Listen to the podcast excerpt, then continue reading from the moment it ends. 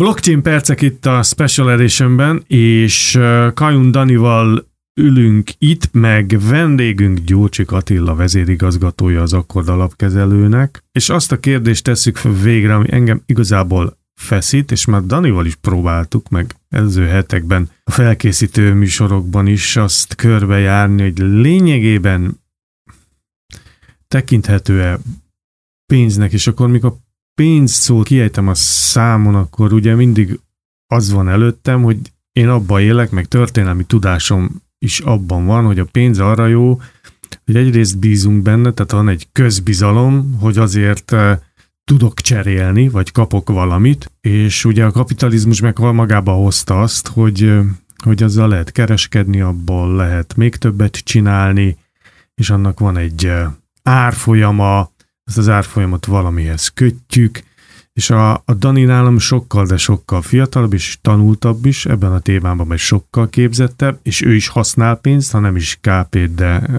kártyás megoldásba biztosan.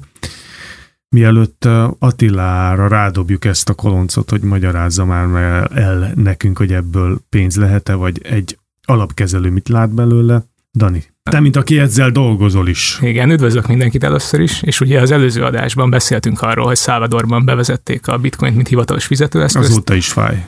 E, igen, és egy kicsit érintettük is ezt a témát, hogy felválthatja egyáltalán a pénzt, a készpénzt a bitcoin, és abból az az érzés jött le már az én itt személyes véleményem alapján is, hogy nem igazán. Én ugye akkor a digitális jegybankpénzekre irányítottam a diskurzust, de El Salvadoron kívül, vagy Salvadoron kívül magyarul, Magyarországon is lehet egyébként bitcoint felhasználni a valós gazdaságban. Vannak bitcoin ATM-ek nem csak Budapesten, hanem más városokban is.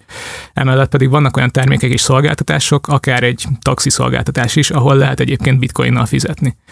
Viszont ez még nem változtatná készpénzé, vagy pénz, pénzre alkalmas eszközé a bitcoint, és ezért hívtuk meg eh, Attilát ehhez az adáshoz, eh, ugyanis eh, tud nekünk segíteni abban, hogy összeegyeztessük a pénz közgazdasági funkcióit a bitcoin tulajdonságaival, és ebből egy komolyabb következtetés levonjunk. Mellesleg írt egy cikket, egy elég megosztó cikket a portfólióra és a Concord blogra is, pont erről, hogy a kripto az egy lufie, és hogy a bitcoin felfogható-e készpénzként, vagy pénzként. És nem tudom, hogy ezt egyébként tudja, de a Bitcoin magyar Wikipédia oldalán is konkrét forrásként megjelölték ezt a cikket, és fel is használták, átemelték ezeket a gondolatokat. Sziasztok, köszönöm szépen a lehetőséget. A pénznek alapvetően három funkciója van, tranzakció alapja, értékmérő és kincsképző, ez a három. Tehát a tranzakció alapjának azért az esetek többségében nem tekinthetjük a bitcoint. És ennek oka az is, hogy értékmérőnek sem tekintjük. Tehát valójában még a ha jól tudom, az Elon Musk találta ki, hogy akkor lehet Teslát venni bitcoinért, de valójában nem bitcoinért vette Ez senki sem a vagy Tesla, Teslát, hanem ugye a dollárban volt meghatározva a Tesla ára, és ugye lehetett bitcoinért az épp aktuális árfolyamon venni. De ez valójában nem egy bitcoin alapú tranzakció, ez egy dollár alapú tranzakció volt, hiszen neki is dollárban kell kifizetnie a Teslahoz az alapanyagokat, a munkavállalókat, stb. Tehát, hogy nem valósul meg az értékmérő funkciója ilyen szempontból a bitcoinnak, és ilyen emiatt valójában nem is alapja semmilyen tranzakciónak. Ami miatt az emberek mégis sokszor azt gondolják, hogy a bitcoin az pénz, az valójában a kincsképző funkciója, hiszen ez a kincsképző funkció ez nagyon jól működött az elmúlt években, hiszen sokszorosára nőtt az árfolyama, és ugye ez a kincsképzés, ami miatt mi azt gondoljuk, hogy ő egy, ő, ő egy pénz, de ez akkor csak az egyharmada azoknak a funkcióknak, amit valójában használunk. Egyébként az értékméréssel még egy gond, hogy nagyon volatilis az árfolyama, tehát hogy nem lehet, nem tud, azért sem tud ugye a, a tranzakciók alapja lenni, hiszen állandóan változik, tehát nem, azért nem mindegy, hogy hogy, hogy mondjuk egy, egy bitcoinért mennyi Teslát adnak idézőjelesen, tehát az ott esetben, hogyha leesik az ár, ára, akkor, akkor ugye a Tesla gyár veszteséges lenne, hogyha egy bitcoinba határoznak meg egy Tesla árat, vagy pedig nagyon nyereséges lenne, akkor meg az ügyfeleknek nem érné meg megvenni olyan drágának. Még így a, egyet nem értek, hogy oké okay, az árfolyam, de lehet sortolni például a, a Lehet bitcoin? sortolni, igen, lehet sortolni. Egyre inkább lehet sortolni, tehát ez fejlődik, ez, a, ez az iparág, tehát ez lehetséges a, a, a sortolásra. Tehát visszatérve, alapvetően a kincsképzés miatt gondoljuk ezt. És ugye ennek van egy, tehát látni kell, hogy, hogy, a, hogy ennek van egy történelme ma már. Tehát azt kell látni, hogy a, az elmúlt, tehát a 2007-8-as ugye Lehman Brothers válság óta a hagyományos pénzeknek nincs kamata.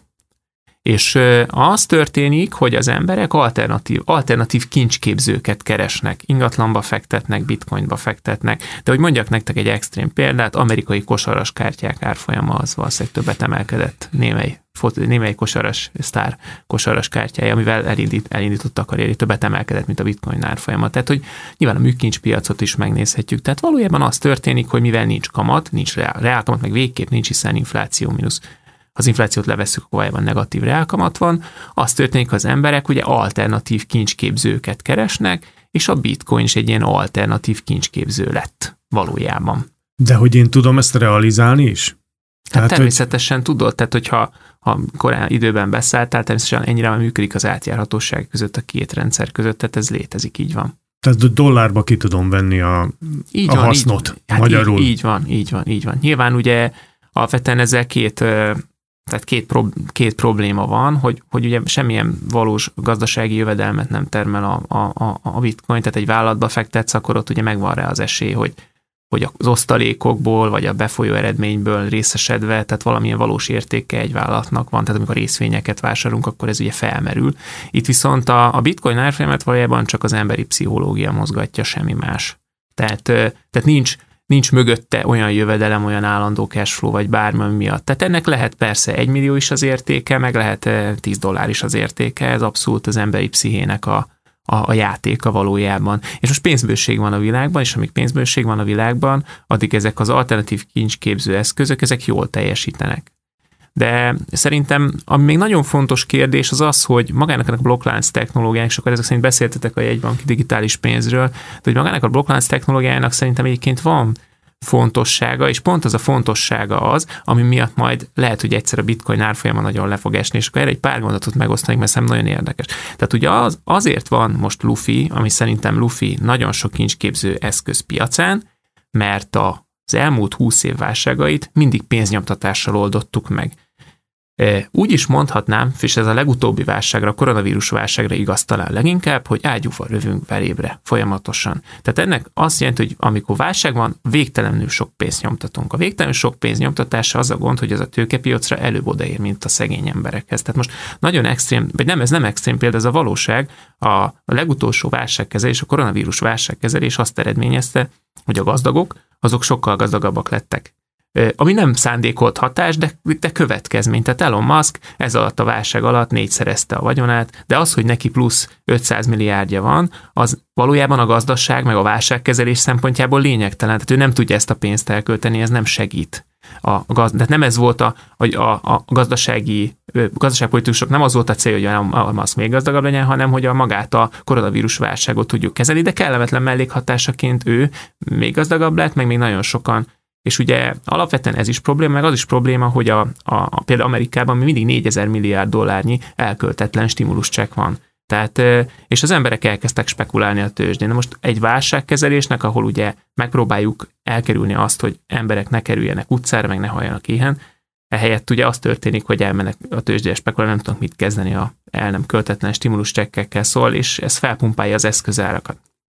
És ugye a jegybanki digitális pénz az én fejemben, meg az egész blokklánc technológiának pont az lenne a szerepe, hogy ezeket elkerüljük. Tehát, hogy ne az történjen, hogy mindenki nagyon sok pénzt kap, hanem oda kerüljön a támogatás ténylegesen, ahova való. Tehát nagyon extrém, két nagyon jó példám van, ami szerintem hasznos, hogy, hogy olyan stimulus csekket kell adni egy digitális pénz formájában, ami mondjuk fél éven belül lejár, és mondjuk élelmiszerre lehet elkölteni. Vagy mondjuk mondjuk egy nagyon extrém, még egy nagyon jó példa, szerintem a, ebben a válságban mondjuk a budapesti vendéglátóhelyek, azok sokkal rosszabbul jártak, mint bárki más, mert el, külföldi turisták két éve nem jönnek, a vidékiek szerintem sokkal jobban megúzták.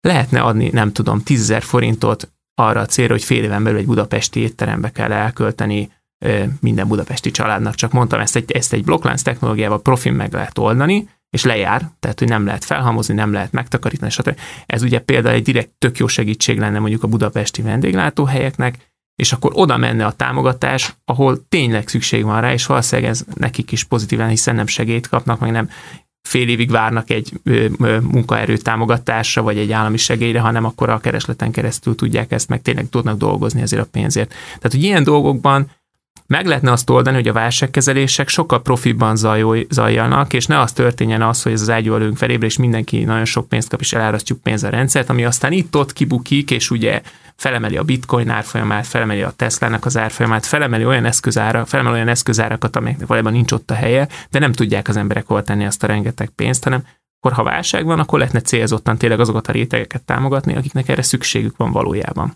De neked, mint alapkezelőnek ez egy, nem egy jó szituáció? Tehát, hogy van mibe terelni a, a befektetésre jelentkezőket? Mert tudod, hogy egy gyors megtérülést azért itt majd tudsz realizálni? Én azt gondolom, hogy egy jó befektető minden környezetben jól, tud jól működni, igazából csak érteni kell a környezetet, hogy az hogy működik. Tehát, hogy nem, én abban hiszek, hogy, hogy, hogy ha kevesebb ilyen buborékot fújunk, akkor attól a rendszer stabilabb lesz. Tehát ugye nyilván a, a 2000-es évek válságkezeléséből jött a hatalmas ingatlanpiaci lufi 2007-8-ban, abból óriási válság lett, rengeteg munkanélküliség, rengeteg szenvedés, rengeteg emberi sors ment tönkre ebben. Tehát, hogy, hogy én, mint állampolgár is azt gondolom, hogy, hogy talán sokkal helyesebb lenne, hogyha ezeket a nagyon durva lufikat el tudnánk kerülni, mert abból, abból probléma lesz mindig csak toljuk, de előbb-utóbb probléma lesz. Tehát én, én abban hiszek, hogy, hogy egy célzottan profi válságkezelés az mindig jobb eredményt szül, mint hogyha a válságkezelések melléktermékeként lufikat gyártunk az eszközpiacokon,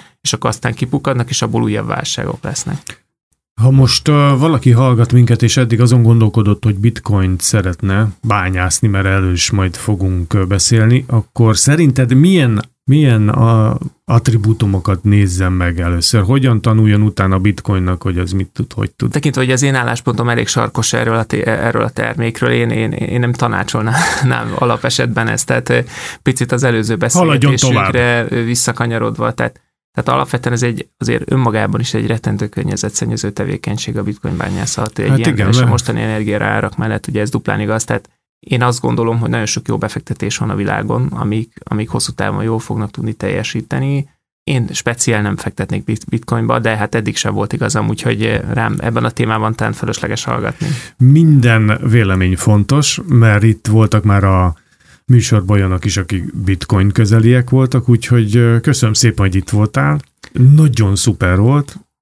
Köszönöm szépen a lehetőséget. Szerintem még folytatni fogjuk.